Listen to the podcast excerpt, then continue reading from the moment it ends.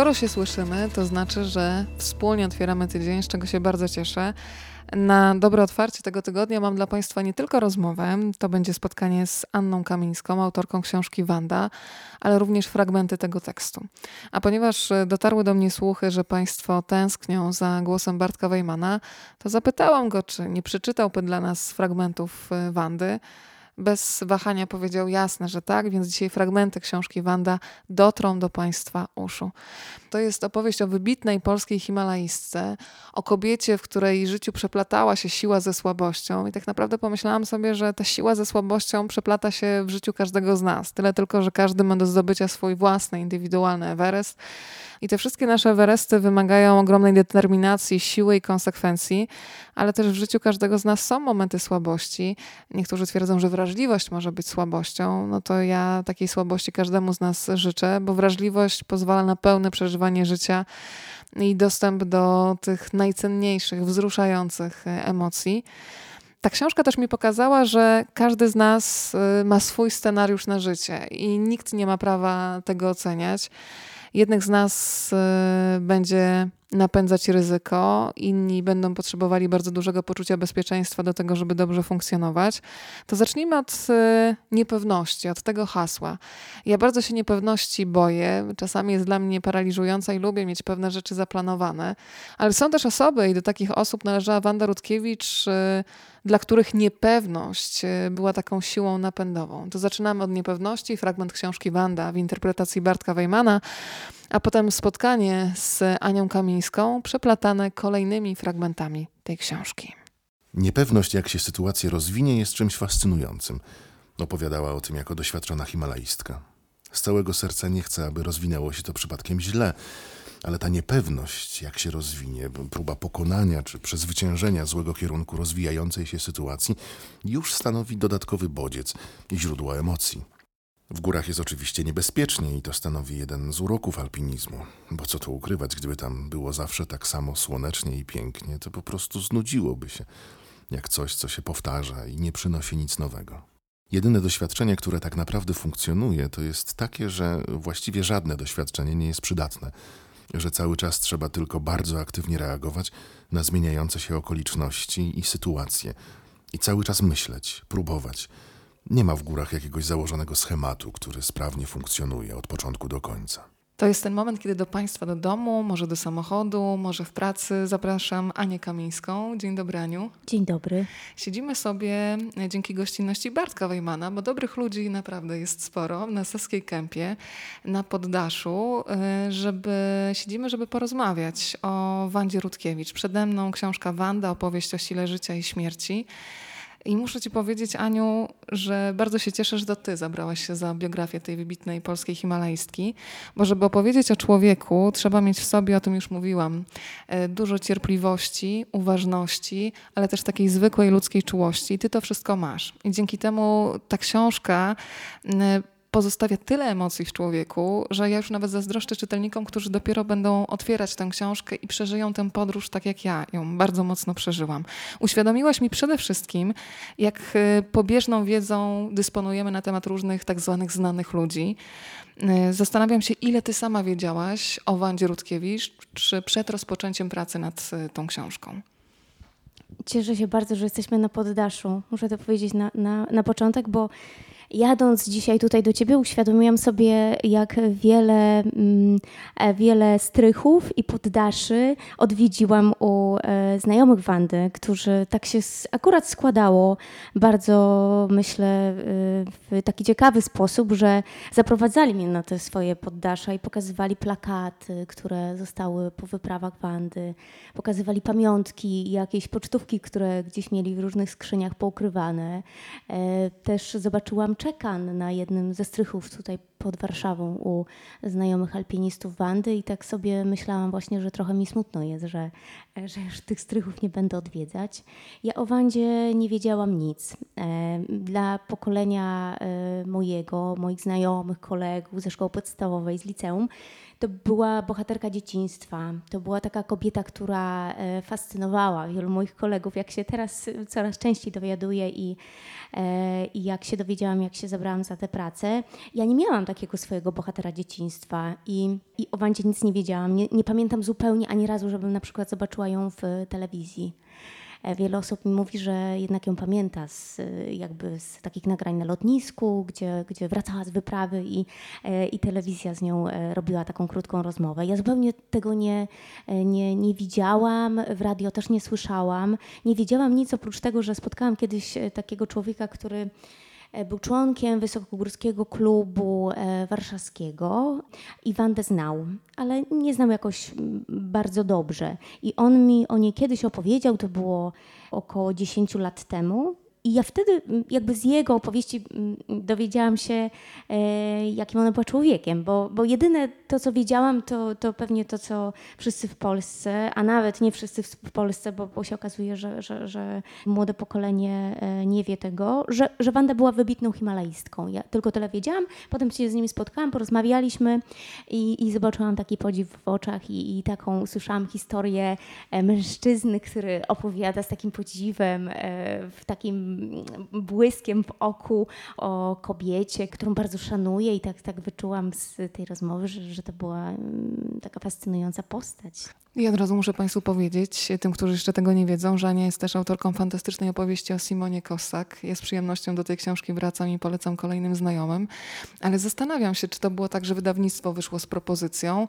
E, skoro potrafisz tak fantastycznie dotrzeć do środka człowieka, to masz kolejną bohaterkę. Napisz o Wandzie Rutkiewicz.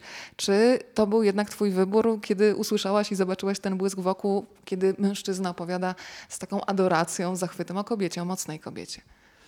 Po Simonie mnie było bardzo trudno y, znaleźć taką, taką postać, a chcieliśmy ze sobą współpracować dalej z wydawnictwem literackim i było trudno i naprawdę nie było takiej, e, przyznaję się z ręką na sercu, że nie było takiej kobiety, której historia by mnie porwała i coś takiego spowodowała, że obudzi się we mnie taka ciekawość, że, że jakoś tam mnie zaintryguje, że jakiś poruszy nerw, jakąś tam strunę w środku i ja za tym pójdę i będę chciała taką, e, ta, taką pracę wykonać.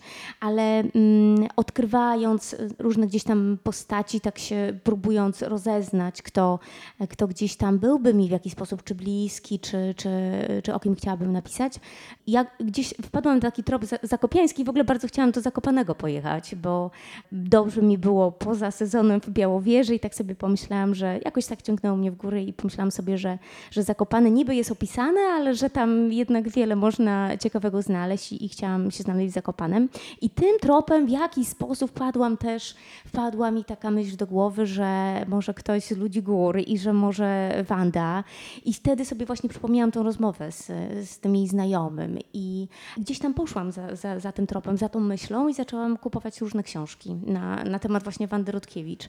I jak wpadła mi w ręce taka książka, w której znalazłam wycinki prasowe, e, które wyjęłam z tej książki i jakby od razu się zorientowałam, że albo ktoś musiał e, się w niej kochać, skoro tak to kolekcjonował, albo mógł oszaleć na jej punkcie wręcz, bo tam były też komentarze różne na marginesach tej książki, albo mógł się niesamowicie fascynować i, i być czyjejś znajomym, czyli kimś z rodziny, czy himalaistą, no to wtedy to już e, absolutnie było takim motorem w ogóle wszelkich moich dalszych działań i tego, że y, pamiętam, zadzwoniłam wtedy do redaktor mojej prowadzącej w wydawnictwie literackim, powiedziałam, że Wanda i, i to koniecznie, bo to jest taki znak, że, że, że, że teraz to, mimo że już jakieś książki na jej temat powstały, to ja po prostu chcę iść za tym tropem, za tym znakiem i za tym głosem. Coś, coś w tym jest, że faktycznie świat czasami wysyła podpowiedzi, tylko trzeba włączyć uważność, żeby te podpowiedzi wychwycić i usłyszeć. Reinhold Messner też opisał swoje pierwsze spotkanie z Wandą. Wtedy w bazie pod Noszakiem często staliśmy pod gołym niebem, oddychaliśmy zimnym powietrzem otaczających nas lodowców i dyskutowaliśmy. Wspominał rozmowy z Wandą w górach Hindukuszu. Miałem wielką ochotę towarzyszyć na szczyt jej, zamiast turystom. Wanda zwykle nie była zbyt rozmowna, ale teraz opowiadała mi o swoich wyprawach, o nieszczęśliwym małżeństwie i niewesołym życiu. Byłem pełen podziwu dla tej kobiety i całego zespołu. Z dumą pokazywali samodzielnie wykonany sprzęt i wymieniali polskie konserwy mięsne na naszą szynkę parmeńską. Często razem śpiewaliśmy, wspólnie jedliśmy. To było jedno wielkie święto. Ja też byłem na studiach technicznych, podobnie jak Wanda, ale je przerwałem. Nie wiedziałem, co miałbym później robić. Gdy dorosnę, będę wykonywać mój cywilny zawód, śmiejąc się, mówiła Wanda. Chyba wiedziała, że alpiniści nigdy nie dorastają. Była w moim wieku. Ona także marzyła o życiu w górach, o przygodzie, o podróżach, jakby to wszystko mogło ją uszczęśliwić. Przy tym wydawała mi się osobą łagodną, delikatną, która tylko stara się zrobić wrażenie innej. Jej życie jednak miało stać się ciągiem wypraw. Pierwsza Europejka, która stanęła na Everestie. Pierwsza kobieta, która stanęła na K2. To są te informacje związane czysto z górami, ale ja się bardzo cieszę, że ty zaczynasz od dzieciństwa. Od dzieciństwa, które myślę w przypadku Wandy Rutkiewicz było czymś, co ją absolutnie ukształtowało. I powiedziałabym, że było takie znaczące dla mnie było to zdanie, że dom był miejscem, z którego ona chciała wyjść. I powiedziałabym, że to było dzieciństwo, w którym było bardzo mało miejsca na beztroskę. Ona wręcz y, musiała momentami, mam wrażenie, przejąć rolę rodzica, będąc dzieckiem. Tak, no było ono bardzo krótkie. Jak zgubiłam swoje dzieciństwo, są takie różne poradniki, prawda, i różne takie, ta, takie historie i to jest e, absolutnie e, tego typu opowieść. To znaczy, jeszcze oprócz tego, że mało było takiej beztroski w domu, bo było dużo rzeczy takich do zorganizowania i do zajęcia się, którym w takich tradycyjnych domach albo dzisiaj zajmują się rodzice, to jeszcze y, Wanda poszła wcześniej do szkoły i to o dwa lata wcześniej do szkoły. Mówi się, że jak dziecko rok idzie do szkoły, to się psycholog y, jakiś dziecięcy z takim dzieckiem przepracowuje różne takie sytuacje, żeby się na pewno to dziecko w grupie odnalazło i emocjonalnie nadążyło. No, w tamtych czasach raczej nie było takiej, e, takiej pomocy w szkołach i jeszcze e, były te dwa lata jakby w stosunku do rówieśników e, gdzieś tam do, do przodu, prawda? Do przodu, no właśnie, do przodu albo, albo do tyłu, potem to się przewijało przez całe życie Wandy, że, że taki problem z tym, żeby się odnaleźć w grupie ludzi, w zespole, żeby się integrować, żeby się przed nimi otwierać. To, co mówi szefowa Wandy z pracy, że, że się Wanda nigdy nie, nie, nie odnalazła w tej grupie w, w, w, pracy, no to on się przewija przez całe życie. Ta rodzina, rodzina rozbita, można powiedzieć, że rodzice no może nie najlepiej się dobrali. Tam pada takie sformułowanie, że mama jest taką rasową lady, yy, natomiast tato to jest trochę z kompletnie innej bajki, e, blisko związany z Wandą, taki pomysłowy Dobromir. Tam piszesz, bardzo się cieszę, że ta opowieść jest zbudowana z detali, na przykład o trzyosobowej hulajnodze, którą skonstruował dla dzieci, łuki, które dla nich tworzył, ale sami rodzice no, niespecjalnie mogą się dogadać, co niestety no, jak w każdej sytuacji, gdzie jest rozwód, rozejście w, e, w rodzinie, no, odczuwają dzieciaki. Tak było też w przypadku Wandy. Tak, szalenie interesująca para, e, jeśli chodzi o, o, rodziców Wandy i zarówno mama, jak i, i, tata, bardzo silna, mocna osobowość, obydwoje indywidualiści. No bardzo jest to ciekawe, jak e, ludzie się dobierają i, e, i później funkcjonują w życiu e, i, i, wychowują dzieci. Tacy ludzie, którzy są takimi postaciami e, niesamowitymi. Wszystkie te historie e, ja zawdzięczam to, że je opisałam, zawdzięczam temu, że siostra młodsza y, Wandy Rutkiewicz zgodziła się ze mną porozmawiać i mi opowiedzieć o tych wszystkich wynalazkach, które były w domu, zarówno w takich wózkach do prac w ogrodzie, jak i łyżwach, czy właśnie tej słynnej hulajnodze. Bardzo też ciekawa historia samej rodziny i to mnie też porwało. I to, to przede wszystkim też dlatego, że, e, że jakby to dużo mówi o tym, jaki to mogło mieć wpływ na osobowość e, Wandy Rutkiewicz, ale też dlatego, że nie zostało to pisane nigdzie, więc ja się czułam jak, jako taki odkrywca, który, który gdzieś tam idzie w taką stronę, w którą nikt nigdy wcześniej nie szedł. Zgadza się, bo z jednej strony to jest bardzo konkretna historia rodziny Wandy Rutkiewicz, ale też w ogóle historia tych rodzin przesiedleńczych, tak. budowania takiej tożsamości, jakiegoś y, wykorzenienia. Ty nawet używasz takiego sformułowania e, psychoza tymczasowości, że ci ludzie, którzy zostawali przesiedleni, byli w całym takim ciągłym niepokoju i poczuciu, czy oni w ogóle mogą rozpakować swoje rzeczy. Mieli wrażenie, że wchodzą do cudzych domów, gdzie jeszcze często były cudze rzeczy. E, I ten rodzaj takiego braku korzeni i jakiegoś budowania na nowo tożsamości też e, naznaczał i to wiele rodzin. Tak, cieszę się bardzo, że to zauważyłaś, bo no, chodzi tutaj o takie poczucie niestabilności. Wanda w wielu wywiadach, później jako taka wybitna himalaistka podkreślała, że ona uwielbia atmosferę niestabilności właśnie. I że uwielbia w górach to, że tak naprawdę można mieć doświadczenie, ale ta nieprzewidywalność jest tą adrenaliną, która powoduje, że za każdym razem musisz na jest nowo inaczej. weryfikować mhm. Y, informacje, tak. Że nie jesteś w stanie przewidzieć dokładnie każdego kroku i ta, ta niewiadoma jest czymś, co ją napędzało. Tak, i, i co było też takim czymś, no, w czym się wychowywała, no bo o domu, ja e, z wieloma osobami, które były w domu Wandy Rutkiewicz, e, różne słyszałam historie, ale to, co się przewija jakby w takim opisie odczuć, jakie człowiek miał wchodząc do tego domu, to właśnie to, że e, mieli ci ludzie poczucie, że ściany się wręcz ruszają, że takie padały określenia, że dom pływa. Więc jak jest taka atmosfera, dorastamy w takiej, w takiej atmosferze, kiedy no już nie mówiąc o tym, że zawsze ludzie mogą wybuchnąć, bo mama Wandy wybuchała i to też była e, jakby atmosfera niestabilna przez to. To same, sam materialnie, że ten, ten budynek po prostu powodował to, że no nie wiadomo, co się wydarzy, no to przecież jak się popatrzy na, e, na takie różne filmy też o, o Himalajstach i, e, i, i, jak widzimy, że te namioty jak się ruszają na wietrze, że, że w każdej chwili mogą zacząć spadać lawiny i powodować huk.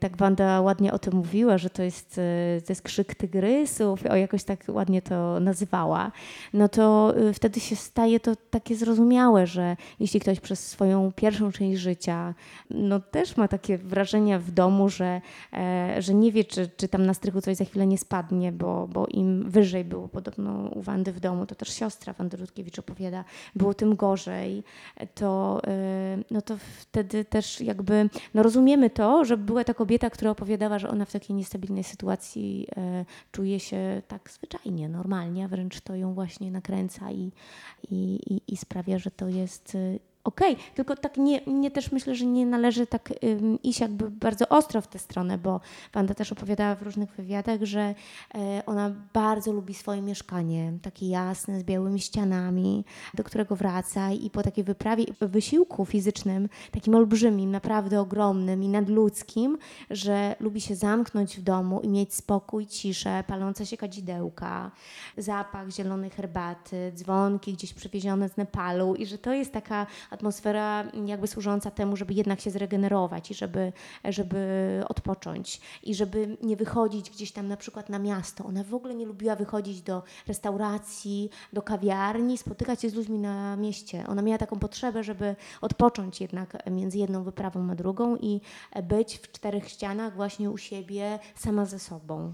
Wiesz co, nas jeszcze zwróciłam uwagę, że mówimy cały czas Wanda, jakby to była nasza koleżanka, ale jednocześnie w tym jednym krótkim słowie w imieniu imieniu Wanda jest bardzo dużo szacunku i podziwu, bo to się wyczuwa w całej tej książce, ale faktycznie mówi się Wanda, bo po tej książce mam wrażenie, że faktycznie się bardzo zbliżam do człowieka. Ty pokazujesz, że każdy z nas jest złożony z tylu różnych elementów i że bardzo różne części zostawiamy w innych ludziach. E, celowo, myślę, pokazujesz czasami sprzeczne wypowiedzi, e, które trudno złożyć w logiczną całość, bo jedni mówią na przykład była bardzo surowa i twarda, drudzy mówią to tylko budowa, w środku był bardzo delikatny środek, i jest to najmniej kilka takich zdarzeń, co pokazuje, że albo byli tacy, którzy nie doszli do tych kolejnych warstw, albo po prostu zostawiamy różne elementy w różnych ludziach. I cieszę się, że się nie bałaś tych sprzecznych opinii, bo faktycznie zostawiamy bardzo różny obraz siebie w innych ludziach.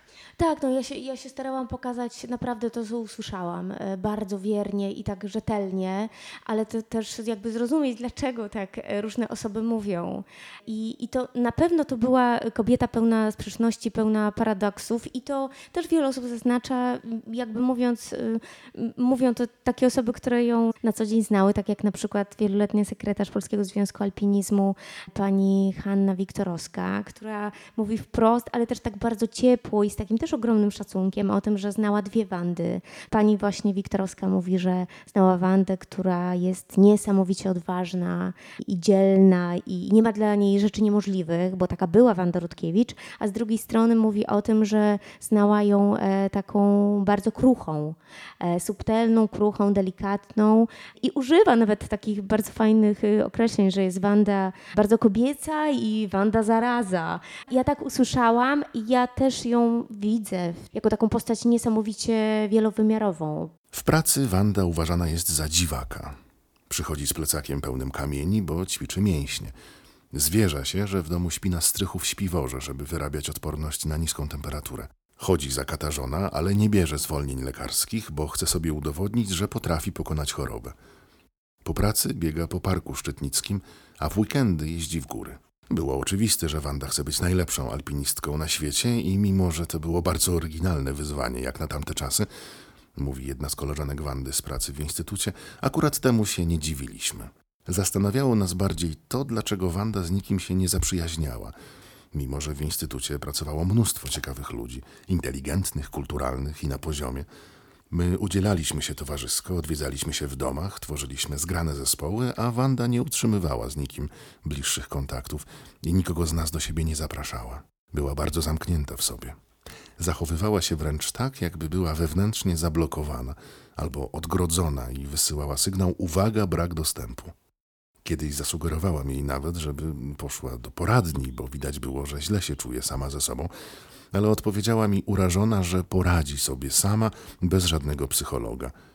Nie wiem, czy kiedyś skorzystała z profesjonalnej pomocy, bo na pewno to tylko chodziła w górę. To teraz bym chciała, żebyśmy sobie jeszcze uruchomili wyobraźnię i zwizualizowali bardzo mocno, bo jak powiedziałaś, są tacy, którzy nie pamiętają zdjęć archiwalnych. Ja y, miałam takie kadry, nie wiem kiedy y, one się pojawiły, gdzie je zapamiętałam, ale faktycznie Wanda Rutkiewicz z rajdów samochodowych, czyli kolejna pasja. No i zapamiętałam też, że to była bardzo atrakcyjna kobieta, przynajmniej z mojego punktu widzenia. Gdybym była mężczyzną, to te ciemne, y, kruczo-czarne włosy, takie oczy, że ona miała magnes y, i myślę, że musiała się podobać mężczyznom, zresztą o tym też piszesz. No ale powiedzmy o tych relacjach damsko-męskich. Tutaj też był problem. E, ktoś użył takiego sformułowania, że kiedy się rozmawiało z Wandą Rutkiewicz, to miało się wrażenie trochę jak podróży pociągiem. Wsiada się do przedziału, ludzie się nawet bardzo często mocno otwierają, ale potem jest konkretny przystanek, ludzie wysiadają i każdy idzie w swoją stronę, tak jak gdyby był wstęp, który zapowiadał głęboką relację, a potem ona wolała się jednak y, oddalić. Nie wiadomo dlaczego, ale no, kilka prób i kilka fascynacji i zakochań też było, jak w, w każdym, jak w życiu każdego z nas. No, z jednymi się dogadujemy, z innymi nie. No, były to bardzo, bardzo krótkie te fascynacje, to znaczy taki himalaista Janusz Fereński opowiada w tej mojej książce, że Wanda się bez przerwy zakochiwała w jakimś e, dobrze wspinającym się e, mężczyźnie, którego spotykała. Wysokim. Tak, w morskim oku i że ci mężczyźni się zmieniali. A powiedziałaś morskie oko, to znowu mi się detal przypomniał, e, który też jakoś by mi nie pasował do takiej twardej kobiety, która gdzieś przyzwyczajona jest do bardzo siermiężnych warunków górskich, że podobno jeżeli gdzieś na biwaku suszyły się koronkowe figi, to był znak, że Wanda Rutkiewicz jest w pobliżu, więc bardzo dbała również o tę kobiecość. Mówiła, że elegancka kobieca bielizna to jest podstawa i nieważne, czy to jest wyprawa w góry, czy nie. Tak, też tłumaczyła tak e, alpinistką, z którymi pojechała przejść Czerotorę e, w Patagonii. Ona też młodszym dziewczyną od siebie, młodszą kobietą od siebie też, też opowiadała, że zawsze trzeba być w każdej sytuacji przygotowanym i mieć tą piękną bieliznę i mieć e, różne, różne fajne gdzieś tam twarzowe i takie ale eleganckie rzeczy. Zresztą na wyprawy też w Himalaje zabierała sukienki, bo na zdjęciach widać te piękne sukienki do ziemi, z którymi później gdzieś tam spotyka się gdzieś w ambasadzie. No, zabierała perfumy, to pod tym względem była, była rzeczywiście w środowisku znana i tak się wyróżniała, jeśli chodzi o inne kobiety, bo to mm, wspinacze też mężczyźni to mm, widzieli, bardzo byli na to, na to uważni. Ale jeśli chodzi o te relacje, to nie tylko z mężczyznami, ale z tego, co ja za, zaobserwowałam i z tego, co usłyszałam, to budowanie takiej głębokiej więzi, polegającej na tym, że ludzie się przed sobą otwierają, mówią o swoich e, kryzysach, płaczą, e, opowiadają o emocjach, próbują się podzielić tymi emocjami, szukają gdzieś wsparcia w drugim człowieku, starają się być uważnym na to, co w tym człowieku drugim jest, co się z nim dzieje mało było takich, e, mało było takich relacji w życiu Wandy, gdzie, e, gdzie ta więź była tak e, świadomie budowana. Ona też zdawała sobie sprawę sama ze swojej takiej dwoistości. Myślę, że w tym wątku też się wiele osób odnajdzie. Myślę o osobach, które mm, bardzo sobie cenią wolność i tak jak Wanda potrafiłyby powiedzieć, że nie chcą być niczyim niewolnikiem, a to jednak czasami się pojawia w relacji, przynajmniej niektórzy mają takie odczucia, bo ona w jednym z wywiadów do jednej z koleżanek powiedziała: Słuchaj, ja bym chciała mieć męża, dzieci, pójść do restauracji, pójść na spacer do parku, do Konstancina, ale to by wykluczało moje góry. A ja muszę być w tych górach. I cały czas myślę, że to był taki rozkrok bardzo trudny do pogodzenia, bo ta tęsknota za jakąś taką kotwicą, domowością w niej była. Yy, chociaż wygrywały góry, ale to nie znaczy, że były tylko góry i nic więcej. Ta tęsknota cały czas w niej się działa. Była, była i nawet jeden z e, takich starszych panów, e, z którymi rozmawiałam i, i mm, bardzo taki uważny też człowiek, to znaczy dzisiaj mówi o sobie, że jest uważny, a, żałuje bardzo, że nie był wcześniej uważny. Mówi o tym, że Wanda mu się zwierzała z tego, że ona zdaje sobie z tego y, sprawę, z takiego rozdarcia, że z jednej strony chciałaby budować te głębokie więzi, chciałaby jakby ży- życie swoje budować na takich wartościach jak właśnie rodzina, jak taka stabilność e, w życiu. Wiedziała, że jakby to mm, życie tylko i wyłącznie pasją e, to nie jest takie życie w pełni. I on mówi, że on y, nawet słysząc to, bardzo dzisiaj żałuje tego, że nie zdążył jej tego powiedzieć, że nie zdążył jej tego uświadomić, że, że nie zdążył jakoś być bliżej tego jej dylematu. I, i, i ma wyrzuty sumienia. I tak, tak, tak, tak mi opowiadał, że ma wyrzuty sumienia, bo gdyby e, mógł tak e, coś zrobić w tej sytuacji, chociaż Wandzie było bardzo trudno cokolwiek e, narzucić, doradzić, wyperswadować albo jakoś na nią wpłynąć, to być może gdyby, gdyby w jakiś sposób jej mógł pomóc, to czy, czy nawet to powiedzieć, wyartykułować, to by się dzisiaj lepiej czuł. Takich osób jest dużo, które e, wiedziały, że że, że pasja ma to do siebie, że z jednej strony nas napędza, z drugiej strony nas wyniszcza. Zresztą Wanda sama mówiła o tym, że no właśnie na tym polega pasja, że nie można się w tym zatrzymać, prawda? Wiesz, o czym teraz pomyślałam, bo czytam właśnie książkę, w której o swoim życiu opowiada Marek Kamiński, który też jako bardzo młody człowiek, 30-latek, zdobył dwa bieguny w ciągu jednego roku. I on mówi, że warto też sobie czasem uświadomić, że nosimy różne krzyże w życiu i czasami to jest krzyż ambicji. Kiedy się zdobywa, odnosi się jakiś sukces i potem zaczyna się toczyć taka lawina, że chce się cały czas potwierdzać. Człowiek sobie wyznacza kolejne, coraz bardziej spektakularne cele i staje się niewolnikiem swojego też wizerunku i bardzo trudno się zatrzymać. I sam, sam mówi o tym, że, że trzeba mieć taką czujność i świadomość, że można mieć krzyż własnych ambicji. I tutaj też mam wrażenie, że ona miała takie momenty nasycenia, chwilowe momenty szczęścia, a potem znowu się włączał taki niepokój, co teraz, kolejny szczyt do zdobycia i szczególnie już e, pod koniec jej życia, chociaż to życie zostało przerwane tak, tak wcześnie, e, już nie była w stanie jak gdyby zachować tego rozsądku, że ciało jednak w pewnym momencie mówiło nie, ale głowa cały czas miała przeambitne cele. Tak, to jest dokładnie to, co mówi Marek Kamiński, to jest dokładnie historia Wandy Rutkiewicz. To samo też zauważył kierowca rajdowy, taki bardzo bliski przyjaciel Wandy, pan Tomasz Szostak, e, który mi dokładnie o tym opowiadał, tylko że on mówił, że jakby mm, to działało tak e, z dwóch stron, to znaczy z jednej strony były te ambicje i było to wnętrze człowieka i takie, to co Wanda sama o sobie mówiła, takie dążenie do doskonałości, do tego, żeby sobie te cele wyznaczać, to też co obserwujemy u jej ojca, który był człowiekiem, który całe życie się rozwijał i planował, projektował w wyobraźni, kreował te cele i osiągał i e, to je osiągał przez całe życie, nie zatrzymując się jakby w, w, w tej drodze. Z drugiej strony pan Tomek Szostak, który był bardzo blisko Wandy, obserwował, że były też takie rzeczy, które nie wynikały jakby z, e, tak bezpośrednio z tego, co, co ona planowała, z tego, co myślała i z tego, jak widziała świat, tylko wynikały z umów sponsorskich, z zobowiązań, z tego, że w mediach e, pojawiły się już informacje i ludzie jej kibicowali, że ona gdzieś idzie i chcieli ją zobaczyć gdzieś na jakimś szczycie i media to relacjonowały. To też ym, Krzysztof Wielicki też o tym mówi, że w jakimś wywiadzie powiedział, że jakby winą obarczył w jakiś sposób też media, które, które nakręcały No to jest ogromna presja. tę karawanę Wandy i ten, ten tak, marzeń, taką ten presję, projekt. dokładnie, tak. Więc to była skomplikowana sprawa i tylko jakby nie wynikała z e, jakich, jakichś takich tylko marzeń, ambicji i takich e, tego, co jej w duszy grało, ale też z tego, jak wygląda dzisiaj świat, z tego, że my się ścigamy ze sobą, rywalizujemy, że mm, ktoś chce się pokazać jako zdobywca i jako człowiek sukcesu i że ma taki wizerunek człowieka sukcesu.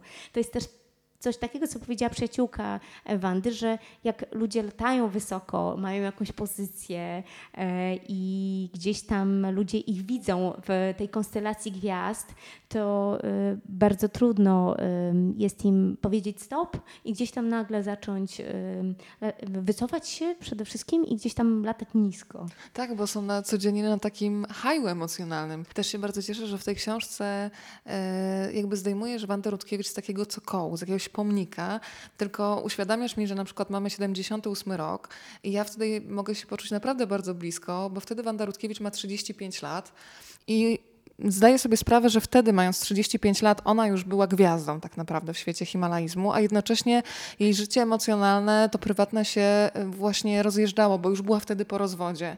Więc y, zaczynam sobie myśleć, jak trudno mieć taką bazę i też równowagę i spokój psychiczny, który jest potrzebny do wejścia w góry, jednocześnie mając świadomość, że no, próbowało się wejść w te tory. Ona sama w pewnym momencie w jednym z wywiadów y, takich szczerych powiedziała, że wydawało jej się, że powinna mieć męża, wydawało wydawało jej się, że powinna mieć dzieci, no ale to chyba jednak nie było słuszne przekonanie.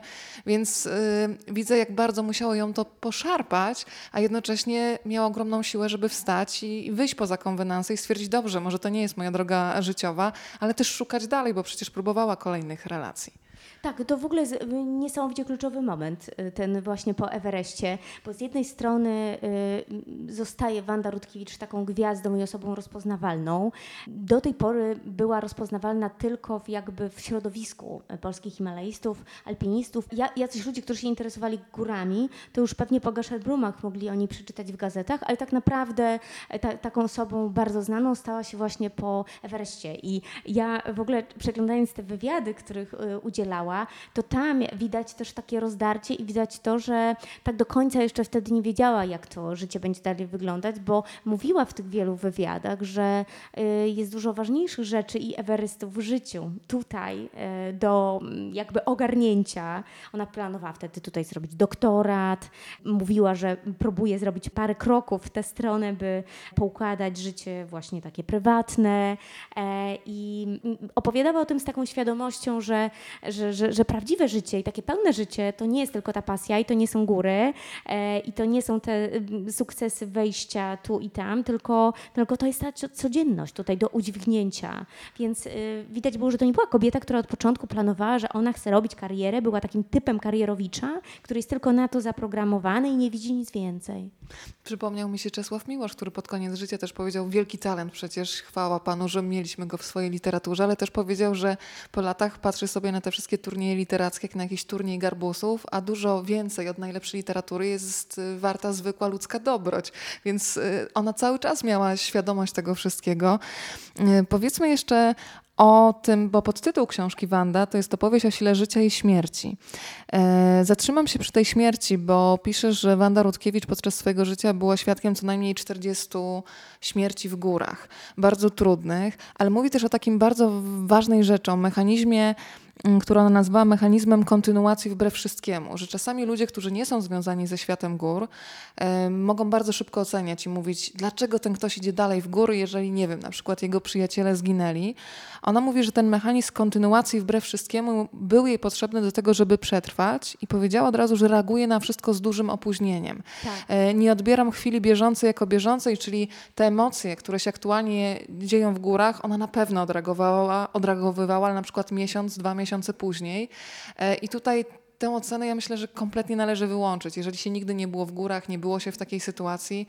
Tak, to dlatego nas y, dziennikarze nie lubią e, himalaiści, dlatego że my tego kompletnie nie rozumiemy i jeszcze mamy taką bezczelność w sobie, żeby oceniać, prawda? z wygodnego, z perspektywy wygodnego fotela, prawda? Tak, tak, żeby upubliczniać jakieś rzeczy o rzeczywistości, o której nie mamy pojęcia, nigdzie nie byliśmy, e, nie rozumiemy tego sportu, nie rozumiemy tego, co im w duszy gra i na tym, że no, idea tego sportu jest przecież fantastyczna, to jest piękne, że człowiek przekracza własne granice, własnego organizmu, e, własnych możliwości i że doświadcza pewnych, pewnych rzeczy, które go doskonalą, które go gdzieś tam kształtują w środku. Od razu mi przypomniałeś, że wielokrotnie zadawałam to pytanie tak naprawdę, takie absurdalne właśnie dla himalaistów, po co iść w górę? I w końcu zrozumiałam, kiedy rozmawiałam z Kingą Baranowską, powiedziała mi coś takiego, że my tutaj, kiedy jesteśmy na nizinach, bardzo często się czymś obudowujemy, a to kartą kredytową, a to wizytówką, a to kolejnymi tytułami, a w momencie, kiedy ona jest w górze, w górach i patrzy na taką górę, która jest przeogromna, to czuje swoją małość i czuje pokorę. I myśli, no i dobrze, Kinga, kim teraz ty tu jesteś? Czy jesteś wybitną himalajską, czy jesteś po prostu człowiekiem, który wejdzie na górę, ile ta góra mu na to pozwoli? Że, że to jest coś, co, gdzie taki człowiek jest najbardziej czysty, ogołocony wręcz bym powiedziała, no bo tutaj już nie liczą się żadne wartości z tego nic innego świata, tylko trzeba się zmierzyć ze sobą i pomyślałam sobie, że to wymaga ogromnej odwagi, chociaż zdaję sobie sprawę, co też większość himalaistów, może nie większość, ale część powtarza, że dla nich nawet to życie w górach jest łatwiejsze niż to, co dzieje się na nizinach, więc każdy, to zdanie oklepane, ale każdy ma swój Everest, z którym się musi zmierzyć. Tak, to, to jest jeszcze też mierzenie się z, nie tylko z takim sobą czystym, w takiej postaci czystej, naturalnej, ale też mierzenie się jakby z tymi ludźmi, z którymi się jest w ogóle w grupie, prawda, takiej zamkniętej przez wiele miesięcy. Każdy, każdy ten człowiek jest inny i e, dochodzi w, do różnych i napięć, i sytuacji i ja też ogromnie Wandę podziwiam za to, że ona bywała na takich wyprawach i podchodzę do tego w sposób niesamowicie profesjonalny. To znaczy, ja, jako taki szef, który zabiera ze sobą tych ludzi, których, e, których widzi, że mają szansę w zespole na to, żeby zdobyć na przykład szczyt, a wiem, że to nie byli ludzie przez nią ani lubiani, ani szanowani nawet chyba też. Znaczy, o takim szacunku ona mówiła jako do wyczynowca, do sportowca, ale wiem, że e, no, mm, do takich bardzo bliskich osób narzekała na, na niektórych tych ludzi, z którymi jest na wyprawie, więc jakim trzeba być też człowiekiem, jaką trzeba mieć cierpliwość e, do tego, żeby przez wiele miesięcy być otoczonym takimi osobami, e, które nie są ci bliskie, nie są e, jakby no, takimi ludźmi, z którymi się by chciało być przez przerwy, prawda? Dlatego takie historie o tym, że się zamykała w namiocie, to, to jeśli się zna jakby ten kontekst, to, to też jest to do, mm, do zrozumienia i do przyjęcia. Wrócę jeszcze do tego rozdroża pomiędzy życiem a śmiercią. Książka otwiera mm, zdanie Wandy Rudzkiewicz, jeśli igram ze śmiercią, widocznie tego potrzebuję. Kocham przygodę i ryzyko, one są częścią mojego życia. Y, tak jakby na dole brakowało jej trochę intensywności tego, co jest w górze, ale też mówiła jasno, że potrzebuje tej świadomości bliskości śmierci do intensywnego życia. Wanda w wielu e, wywiadach powtarzała, że ona czuje smak życia wtedy, kiedy jakby może się mierzyć z różnymi takimi trudnymi sprawami i może to życie ryzykować. To jest w ogóle bardzo głęboki i bardzo poważny jakby wątek całej tej książki, całej tej opowieści, dlatego on się stał też pod tytułem tej historii, bo jakby, jakby obok tego wszystkiego jest też e, cała historia jej rodzinna i tego, że temat śmierci, temat żałoby, temat straty i odchodzenia był w rodzinie najprawdopodobniej nieprzepracowywany, to znaczy się nie wyrzucało z siebie emocji, bo mama nie uzewnętrzniała emocji, nie mówiła o żalu, nie mówiła o śmierci, prosiła, by nie mówić o, o ojcu Wandy brutalnie zamordowanym. Nie wracało się, mm, to kuzynka Wandy mi powiedziała, nie wracało się w domu Wandy do e, śmierci tragicznej. Ona też e, straciła brata, prawda? Brata, mhm. właśnie, mhm. tak, o tym się nie mówiło i e, ja tutaj cytuję też Junga, który mówił, że jakby to, co nieprzepracowywane i e, takie nawarstwione gdzieś w nas, to później mm, w różny sposób z nas wychodzi wychodzi i zaczyna nami rządzić, wręcz losem naszym kierować. Jak rozmawiałam z e, psychoterapeutkami, to one mówiły, znaczy one się w ogóle nie dziwiły temu, że, że Wanda wybrała sobie taką pasję w życiu i taki sposób na życie, że, mm, że jakby gdzieś śmierć była, była blisko i ona się z tą mroczną stroną gdzieś potrzebowała wręcz mierzyć i sama o tym mówiła, sama się do tego przyznawała. A jak coś się wydarzy i okaże się, że jednak nie miałaś na to wpływu, pytała ją siostra Nina Fajs. To znaczy, że tak ma być, że taki jest mój los, odpowiadała Wanda. O igraniu ze śmiercią w górach i uzależnieniu od alpinizmu mówiła jako doświadczona himalaistka. Ludzi najbardziej drażni to, że ryzykujemy życie dla czegoś, co wydaje się kompletnie bezużyteczne, nikomu niepotrzebne. Ale może to jest potrzebne tym, którzy to robią. Może oni po prostu potrzebują tego, by żyć. I powtarzała, że tylko wtedy, gdy ma świadomość, że może zginąć, czuje smak życia.